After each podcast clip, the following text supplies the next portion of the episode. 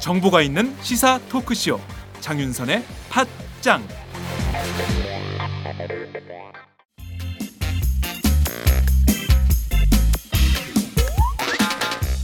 매일 정오 여러분의 점심시간 맛있게 씹어 드실 뉴스를 보내드리는 장윤선의 팟짱 매일 나 신선한 뉴스를 맛보고 싶으시다고요? 보수 언론이 대충 훑고 지나간 뉴스 그 이면의 진실을 알고 싶으시다고요? 그렇다면 여러분의 곁에 장윤선의 팟짱이 있습니다. 좋아요와 구독하기로 응원해주세요. 포털사이트 검색창에서 장윤선의 팟짱을 치거나 모바일 앱스토어에서 팟빵 클릭 후 장윤선의 팟짱을 들러주세요. 요거 재밌네 할 때는 과감하게 좋아요를 눌러주세요. 여러분의 꼼꼼한 사랑이 팟짱을 키웁니다. 장윤선의 팟짱 애청자 여러분 좋아요와 구독하기 꼭 부탁드립니다. 안녕하세요. 장윤선입니다. 오늘은 1월 26일 월요일입니다. 월말이 다 되어가는 시점입니다. 그렇지만 박근혜 대통령은 올해 첫 수석 비서관 회의를 열었습니다. 아, 그리고 이런 이야기를 했죠. 연말 정산 후폭풍 그리고 부진한 세수 확보를 위한 방안 마련에 적극 대응하겠다라는 입장을 밝혔는데요. 지난해 세수는 부진한 반면에 복지 수요는 증가해서 중앙정부나 지방정부 모두 살림이 어렵다. 이런 현실도 토로하기도 했습니다. 지속적인 재정 개혁 그리고 국가와 지방자치단체 간의 원활한 소통이 필요하다는 점도 강조했습니다. 박근혜 대통령은 지방교부세 제도가 1960년대에 도입이 됐지만 지금까지 변화가 없었다는 점을 지적하면서 현행 지방재정 제도 그리고 국가재정 지원 시스템에 제도적 적폐가 있다면 과감히 개혁을 해야 될 시점이라고도 강조를 했습니다. 무엇보다 박근혜 대통령은 고령화 등으로 증가하는 복지 수요 크기가 교부세 배분 기준에 제대로 반영이 되고 있는지 이 점도 살펴봐야 한다고 강조를 했습니다. 특히 누리과정과 같이 법률에서 지출 의무를 규정한 사업 또 경로당 난방비와 같이 국회 의결을 거친 사업 등 이런 국가 시책 사업들이 차질 없이 시행이 될 수 있도록 지방자치단체들이 적극 동참하고 협조하라는 당부도 내렸습니다. 전체적으로 보자면 박근혜 대통령 아, 지방재정법 전체를 손보라는 뜻으로 들리기도 합니다. 그런데 문제는 지방재정법에 있지 않다는 점이지요. 박근혜 대통령의 말대로 복지 수요는 늘어나고 있고 정부 재정은 줄어들어서 중앙과 지방 정부 공이 몸살을 앓고 있는 것은 사실입니다. 그렇지만 이 원인이 어디에 있을까요? 핵심은 증세의 포인트가 잘못돼 있다는 점 아닙니까? 슈퍼부자들에 대한 증세 그리고 기업에 대한 법인세만 제대로 거쳐도 박근혜 정부가 추진하는 복지 재원은 충분히 마련이 가능한데도 자꾸 우회로만 마련을 하다 보니 국민적 반발을 사고 지지율은 추락하는 상황이 아닌가 싶습니다. 국민 모두 뻔히 아는 증세의 길을 놔두고 자꾸 우회로만 파니 길은 막히고 국민적 짜증은 폭발하는 상황인 것이죠. 오늘 팟장은 모두 새 꼭지를 준비했습니다. 연말정산 세금 폭탄 후폭풍도 채 감당하지 못하는 정부가 또다시 주민세, 자동차세 인상 계획을 내놨다가 철퇴를 맞았습니다. 뿐만 아니라 연말 통과된 375조 원의 정부 예산이 현재 불법 상태라는 점을 아십니까? 오늘은 국회 안흥희 간사인 정청래 새정치민주연합 의원과 함께 지방재정법 문제를 짚어보도록 하겠습니다. 이완구 신임 총리 후보가 내달 있을 인사청문회 무사히 통과할 수 있을까요? 현재 차남 병역 면제 의혹 그리고 친동생의 변호사법 위반 문제 뿐만 아니라 본인의 단기 병역 의무 등 다섯 가지 쟁점이 불거진 상황입니다. 무엇보다 이 후보자의 꿈이 총리보다는 대권에 있다 이런 정치권 분석도 나돌고 있는데요. 오늘은 오마이뉴스 이경태 기자를 연결해서 이완구 총리 후보의 인사청문회 쟁점을 알아보도록 하겠습니다. 매주 월요일의 고정 코너입니다. 종창 브라더스의 종착역이 없는 종창 토크. 오늘은 지난주 개편한 청와대 인사 개편 그리고 오바마의 신년 기자회견 남북 관계까지 꼼꼼히 전망해 보는 시간을 마련했습니다. 팟짱 시작합니다.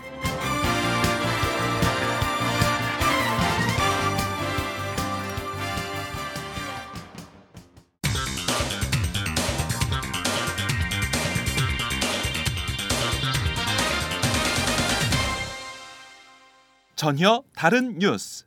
전혀 다른 뉴스 시작하겠습니다. 박근혜 대통령이 지난 금요일 신임 총리 후보로 새누리당 이완구 원내대표를 내정했는데요. 내달 초순 열릴 인사청문회를 앞두고 차남 병역 기피 의혹 등이 불거지는 등 다양한 논란은 벌어지고 있습니다. 그렇지만 이 총리 후보에 대한 정치권 평가는 비교적 후한 편인데요. 문제는 그렇다면 이 후보가 박근혜 대통령에게 정말 할 말하는 총리가 될 수 있느냐 하는 점인 것 같습니다. 과연 그런지 오늘은 오마이뉴스 정치부 이경태 기자를 연결해서 자세히 분석해 보도록 하겠습니다. 이 기자 나와 계신가요? 네, 안녕하세요. 이경태입니다. 네. 자, 이완구 국무총리 내정자 정치권 정치인으로 그냥 알려져 있긴 한데요. 기본적인 프로필은 어떤지 좀 한번 살펴볼까요? 네, 뭐 1950년 충남에서 태어났습니다. 예, 성균관대 행정학과를 졸업했고요. 76년에 행정고시를 합격했습니다. 특이한 점은 이완 국무총리는 상당히 이제 공직 분야에 있어서는 다양하게 많은 걸 경험했는데요. 일단은 행시 합격 이후에 기획재정부 전신 경제기획원에서 근무를 하다가 경찰 공무원으로 전업을 했어요. 그래서 이제 최연소 지방경찰청장을 지냈습니다. 그리고 정계 입문은 15대 총선 때 신한국당 소속으로 입문했는데 이후에 이제 자민련으로 당전 옮겨서 재선에 성공했습니다. 이때 자민련 원내 총무를 경험하면서 당의 원내 사령탑을 한 차례 먼저 경험합니다.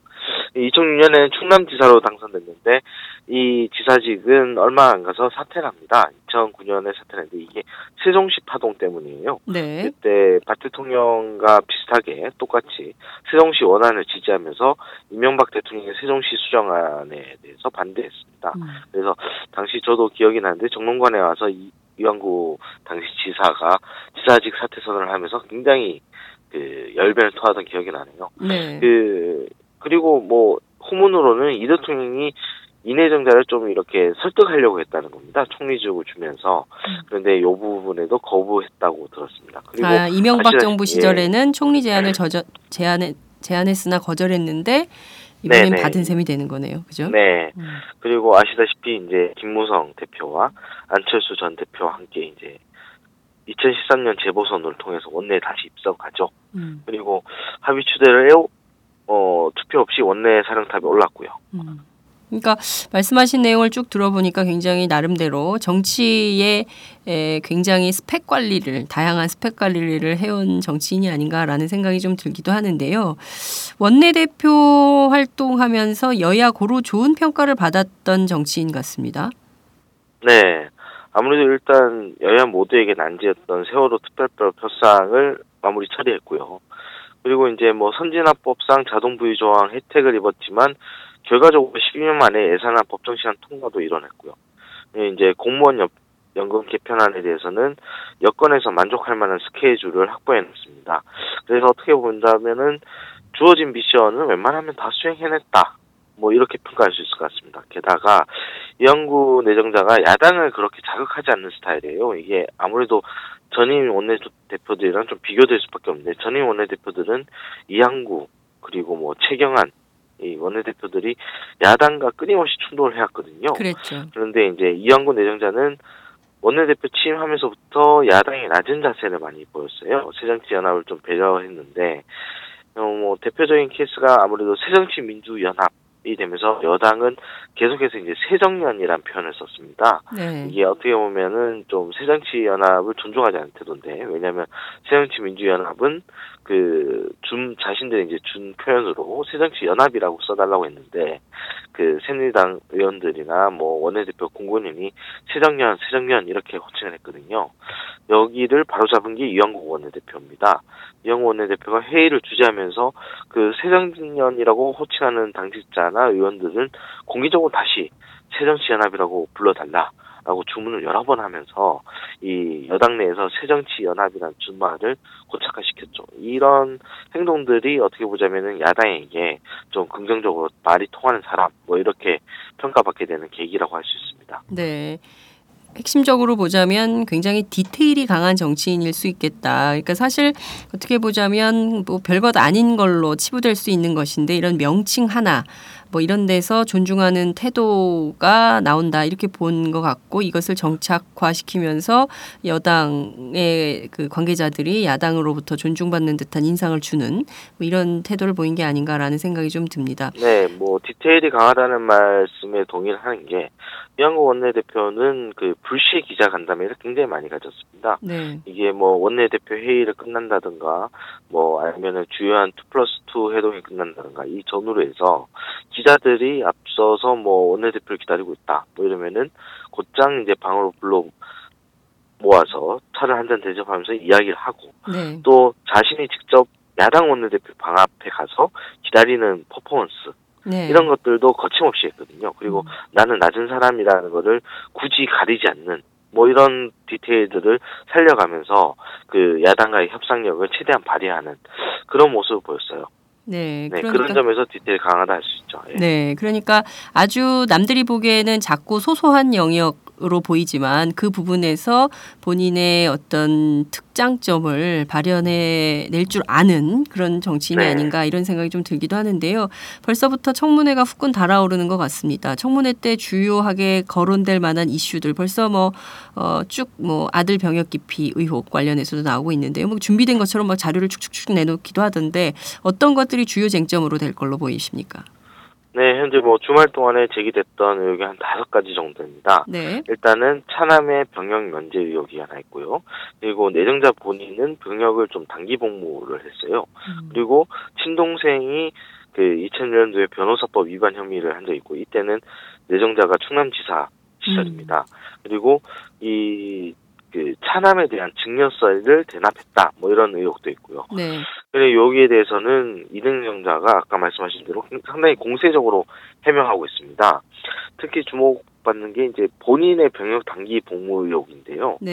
이게 본인이 14살 때, 25살 때 찍었던 엑스레이 사진을 공개했습니다. 이게 50년 동안이나 엑스레이 사진을 보관했다는 소리거든요. 네. 이게 자신이 뭐 평발 변형을 불러오는 그 일종의 부주상골 증후군이라는 게 있었는데 네. 이것에 대한 엑스레이 사진을 그 50년 동안 보관했다가 야, 이 같은 의혹이 불거지자마자 공개한 겁니다. 네. 그리고 차남의 병역 면제 의혹도 마찬가지로 엑스레이 사진을 공개했는데 그 차남이 미국에서 축구 시합을 하다가 십자인대 파열을 완전 파열 판정을 받은 거에 대한 엑스레이 사진입니다. 네. 여기다가 차남이 한 차례 신검에 그친 게 아니라 총 네 차례 동안 신체 검사를 받았다. 음. 그러니까 완벽하게 이 병역 면제 사유가 된다. 뭐 이런 얘기가 되겠죠. 네. 그리고 증여세 분 대납 문제에 대해서도 분납하고 있다라는 사실을 증빙을 했고요. 음. 그 특히나 이 일화가 하나 있는 게 이 증여세를 대납하는 것도 증여다 이런 판단 때문에 고기 증여세를 대납하는 것에 대한 증여세 분도 또 다시 냈다 뭐 이런 얘기도 있더라고요. 네. 예 그리고 동생의 변호사법 위반 혐의에 대해서도 당시 공소장을 공개하면서 자신과 무관하다 음. 뭐 이런 걸 강조했는데 그 공소장에는 도지사인 이왕구가 반대함에도 불구하고라고 명시되어 있습니다. 네. 어떻게 보면 굉장히 주도 면밀하게 자신과 관련된 주변을 관리해 왔다. 아, 라고도 볼 수 있을 것 같은데요. 굉장히 뭐랄까 그 공직자로 가기 위한 길에 혹시라도 누가 될 수 있을 만한 것들을 아주 차곡차곡 준비하고 챙겨놨던 놨던 인상 뭐 이런 것들을 에, 좀 받게 되는데 근데 50년 동안 그 엑스레이 사진이 변하지 않습니까? 아무래도 뭐 정확한 거는 저도 과학적 사실을 잘 모르겠는데 네, 열- 일단 14살에 공개하더니, 찍은 예. 게 정확한 것인지가 확인이 될 수 있는지 모르겠는데요. 아무래도 이제 뭐 이제 청문회 과정에서 거기에 대해서 이제 문제 제기를 하는 분들도 있겠죠. 네. 말씀하신 대로 굉장히 뭐 50년 전 엑- 자신의 엑스레이 사진 10, 13살입니까? 14살입니까? 이제 그 청소년 시기에 찍은 사진까지 이렇게 보관할 정도로 굉장히 철두철미한 것 같은데 준비를 굉장히 많이 한 모양이에요. 네, 워낙에 이게 저희 이내정자가 좀 완벽주의자 성격이 좀 있는 편인데요. 네. 이 자기 관리에 철두철미하다는 건 이미 전가에 다 알려진 모습이고 네. 이뭐 나머지 에피소드도 뭐 들어보면 자기가 처음 공직생활 할 때 월급 명세서도 아직도 보관하고 있다고 하니까요. 음, 뭐 그리고 충남지사 시절 뭐 자기가 자기 의혹이 될 만한 것들을 다 이제 정리하는 그런 모습도 보였어요. 뭐 그 도청 이전 애정지였던 홍성에 네. 그 중조부로부터 그 상속받은 땅이 있다는 걸 알고 이미 도청 이전하면서 뭐 투기 논란이 있을 수 있으니까 네. 바로 그냥 저기 보상금을 받고 국고로 기속시키고 음. 그리고 자기 경조사 뭐 그 처가의 경조사조차 이제 주변에 안 알리고 음. 뭐 장모상을 당했을 때는 아예 자기 이름을 부고란에서 빼도록 뭐 음. 이런 지시도 내리고 네. 뭐 각종 제기될 수 있는 논란은 다 피한 거죠. 그만큼 음. 뭐 꿈이 크다고 할 수 있습니다. 그 꿈은 뭡니까? 아무래도 결론적으로 얘기하자면 좀 대권을 의미하는 게 아닐까 싶습니다. 일단 네. 뭐 당장 총리로 내정됐을 때 주변의 평가가 친박 대권 주자 후보가 드디어 제대로 등장했다 뭐 이런 평가가 있었거든요. 음. 아무래도 본인인 뭐 이번 총리 지명 수락 시에 마지막 공직이라고 얘기를 했지만 네. 이토록 철저히 자기 관리를 해왔던 거는 더 이상 더 큰 꿈을 꾸고 있다라는 걸 방증하는 거 아닌가 싶고요. 음. 그리고 이내정자가 워낙 이제 충청권 인사라는 게 굉장히 주요한데요. 충청권이 이제 대선에서 캐스팅 보트 역할을 충분히 해왔고, 네. 그리고 이 충청권에서 대선 주자가 나온다면은 상 파괴력이 있을 거라는 게 뭐 중론입니다. 그 그런 점에서 이제 반기문 유엔 총장이나 그 안희정 충남지사에 대한 평가도 상당히 후하게 나오지 않습니까? 네. 그리고 특히 뭐 오늘 발표된 리얼미터 정례 조사를 보면은 지금 이 내정자가 여권 내 차기 주자 중에는 7위로 거의 뭐 꼴찌 수준이긴 한데 네. 23일 일간 집계 그러니까 총리로 내정 발표가 난 그날 집계만 보자면은 전일 대비 1.5% 포인트가 갑자기 상승했어요. 음. 즉 이제 총리직을 어떻게 수행하느냐. 즉 아까 뭐 모두에 말씀하신 대로 그 대통령께 승소리하는 총리가 될 수 있느냐. 어 이해창 예전에 그 총재처럼 네. 그런 이미지가 되느냐에 따라서 대권 도전 여부도 한번 길이 열린다 이렇게 볼 수 있겠죠. 네. 말씀하신 대로 어, 이완구 원내대표에 대한 그 의원들의 평가를 보면 굉장히 예의 바르고 그리고 이제 굉장히 상대방을 불쾌하지 않게 만든다는 거예요. 그리고 말, 말실수가 굉장히 적고 그래서 상대방으로부터 굉장히 대접받는다는 인상을 주게 한 다음에 실속을 다 챙겨가는 그런 정치인이다. 이렇게 얘기를 많이 하더라고요. 그러니까 네네. 야당 정치인들 경우에는 막 그 쓴소리를 막 하고 그렇게 명분은 챙기지만 실속을 전혀 챙기지 못하는데 이완구 이완구 원내대표의 경우에는 굉장히 상대방을 예우해주고 대접해주는 척하면서 실제로 실질은 새누리당이 다 가져갔다 이렇게 에, 이렇게 평가를 많이 하던데 실제 이제 그런 면이 있는 것 같습니다. 말실수가 적은 정치인으로도 유명한데 문제는 지난번에 이분이 각하 논란을 빚은 당사자입니다. 각하 삼창으로 굉장히 비판을 받은 바 있는데 에, 이런 분이 과연 대통령에게 쓴소리를 할 수 있겠는가라는 비판도 있지 않습니까? 네, 물론 그렇습니다. 뭐, 이 이내정자가 지난해 그 박 대통령과 여당 지도부 간 회동상 시에 각하라는 권위주의 시대 표현을 써가지고 언론 지상에서도 논란이 됐었고, 뭐 네. 정가에서도 비판을 많이 받았거든요. 그 문희선 비대위원장도 그 지난날 그 지난 23일 날 그 인사로 온 이내정자한테 앞으로 각하라고 하지 말라라고 네. 꼬집은 바 있죠. 네. 이게 그때 당시에도 뭐 팟장에서 얘기를 한 것 같은데 아침 소리 그러니까 새누리당 초선 초대선 모임인 아침 소리에서도 이 표현에 대해서 제가 개인적으로 여쭤봤는데 당내에서는 그렇게 문제가 없어요. 그러니까 당내에서는 예, 각하라는 대한 그 표현에 대한 문제 인식이 좀 얕, 옅은 데다가 네. 그리고 이한구 총리가 충분히 옛날 사람으로서 그럴 수 있다. 음. 뭐 이런 인식이었거든요. 네. 그러나 이제 국민들이 볼 때는 좀 시계선이 다를 수 있죠. 음. 그래서 뭐 문재인 의원 지금 28 민주, 새정치민주연합 전대에 나왔는데요. 네. 문재인 의원은 지난 20월 대구에서 열린 그 기자 간담회 자리에서 이완구 총리 후보자는 예스맨이다. 뭐 이렇게 음. 평가를 했어요. 야당 소통에는 문제가 없지만 국민 통합에는 미흡하다라고 평가했는데 네. 앞서 말씀드린 대로 지금 대통령에게 쓴소리를 할 수 있겠느냐 이런 음. 의구심을 직접적으로 표현한 것 같습니다. 네. 근데 뭐 여기서는 아무래도 여러 가지 엇갈릴 수밖에 없는 것 같아요. 그 이명박 전, 도- 전 대통령에게 세종지 수정안 문제에 대해서 지사직을 던졌던 이왕구냐, 네. 박근혜 대통령에게 각하라고 외쳤던 이왕구냐, 음. 이 양자 사이에서 이왕구 총리 내정자가 어떤 길을 택하느냐에 따라서는 바로 이제 대권 부분 이런 게 결정될 수 있거든요. 네. 그러니까 부분에 대해서는 이완구 총리 내정자의 숙제라고 할 수 있죠. 네. 그리고 주변에서 워낙에 지금 이제 집권 중반기 아니겠습니까? 네네. 집권 4년차에 워낙에 당선 지지율이 떨어진 상황에서는 이완구 총리의 역할이 막중합니다. 뭐 오늘 아침 회의에서도 김태호 최고위원 같은 경우에는 그 민심을 이제 제대로 전달해줘야 된다. 네. 이완구 총리에 이어 최경환, 뭐 황, 황, 황우여까지 뭐 당에 있는 사람들이 다 지금 뭐 정부의 순회를 차지하고 있지 않습니까? 그렇습니다. 그런 만큼 당의 목소리를 제대로 정부에 서- 정부에 전달하고 네. 그래서 성공해야만 우리가 성공할 수 있다. 음. 뭐 이런 얘기를 했어요. 그리고 이군현 사무총장도 이제 곳곳의 민심을 당과 청와대와 정부에 전달해달라 이런 주문을 했거든요. 네. 즉 당의 입장에서는 이완구 총리가 그런 역할을 해주기를 기대하는 거죠. 아 음. 그렇지 않으면은 지금의 위기 상황을 탈출할 수가 없다. 네. 특히나 뭐 지금 리얼미터 오늘 조사에서도 박 대통령 지지율이 최후 최저치를 다시 경신했거든요. 네. 네, 이제 뭐 23일 날 그 인적 쇄신 방안을 발표했을 때도 이게 회복하지 못했어요. 네. 그러니까 이번에 이완구 총리가 어떤 역할을 해주느냐에 따라서 지지율 위기 방어도 가능하고 음. 앞으로 국정 동력을 얻어야 될 상황이 된 거죠. 네.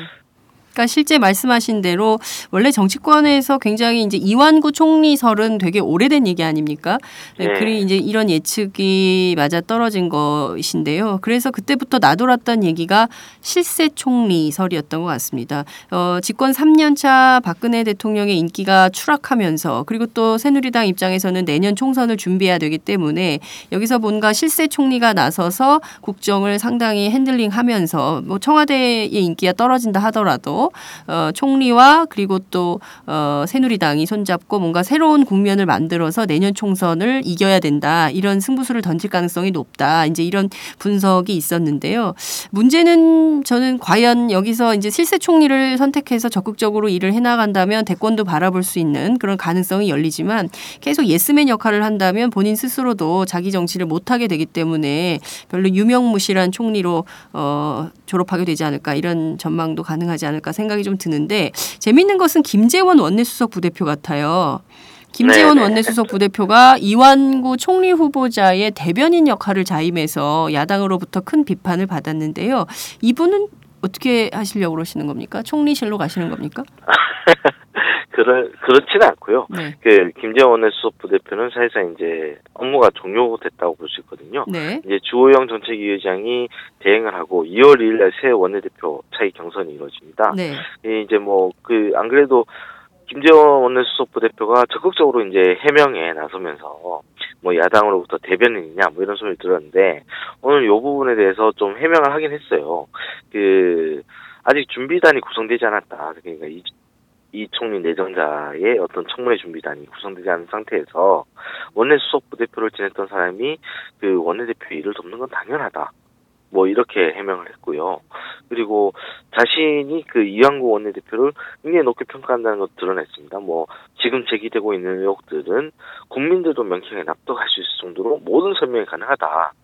제가 봤을 때는 이 내정자가 완벽하다. 뭐 이런 평가를 하더군요. 네. 김재원 수석이 아니어도 당에 뭐 대변인도 있고 뭐 이완구 대표 비서실 직원들도 있을 텐데 굳이 원내 수석이 어 그런 거까지 맡아서 대변인 역할을 하는 것이 정상이라고 생각하니까 그 자체도 좀 놀라운 일인데요. 여하튼 앞으로 있을 인사청문회 어, 어떻게 될지 인사청문회를 무사히 통과할 수 있을지 등등을 좀 지켜봐야 되지 않을까 이런 생각이 좀 듭니다. 오늘 말씀 여기까지 듣도록 하겠습니다. 고맙습니다. 네, 감사합니다. 네, 지금까지 오마이뉴스 이경태 기자와 함께했습니다. 안녕하세요. 장윤선의 팟짱 애청자 여러분. 저는 김병기입니다. 전에는 편집국장이었는데요. 지금은 10만인 클럽 회원이자 본부장 맡고 있습니다. 그런데 10만인 클럽이 뭐지? 어, 이렇게 궁금해 하시는 분들 많으실 겁니다. 오마이뉴스에 자발적으로 구독료를 내는 시민들의 모임입니다. 지금 매월 후원해 주시는 분이 몇 명이죠? 8천 명이요. 아, 그럼 앞으로 몇 명을 모아야 합니까? 10만 명이요. 아, 참, 갈 길이 멉니다. 그런데 조중동 구독자는 많게는 100만. 이래서 진보 언론 살아남을 수 있을까요? 아, 10만인 클럽 후원으로 만들어지는 팟짱 응원하고 싶으시다고요? 지금 전화 주세요. 02-733-5505 전화하셔서 내 손번호 274 를꾹 누르세요. 오마이뉴스 기사의 모든 기사 하단에 동그란 주황색 배너를 누르셔도 됩니다. 여러분들의 참여로 팟짱이 웃음소리 더 커질 수 있습니다. 감사합니다.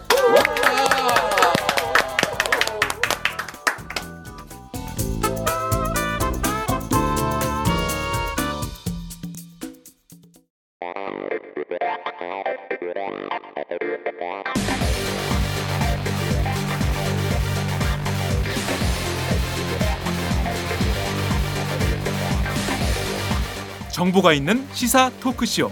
장윤선의 팟짱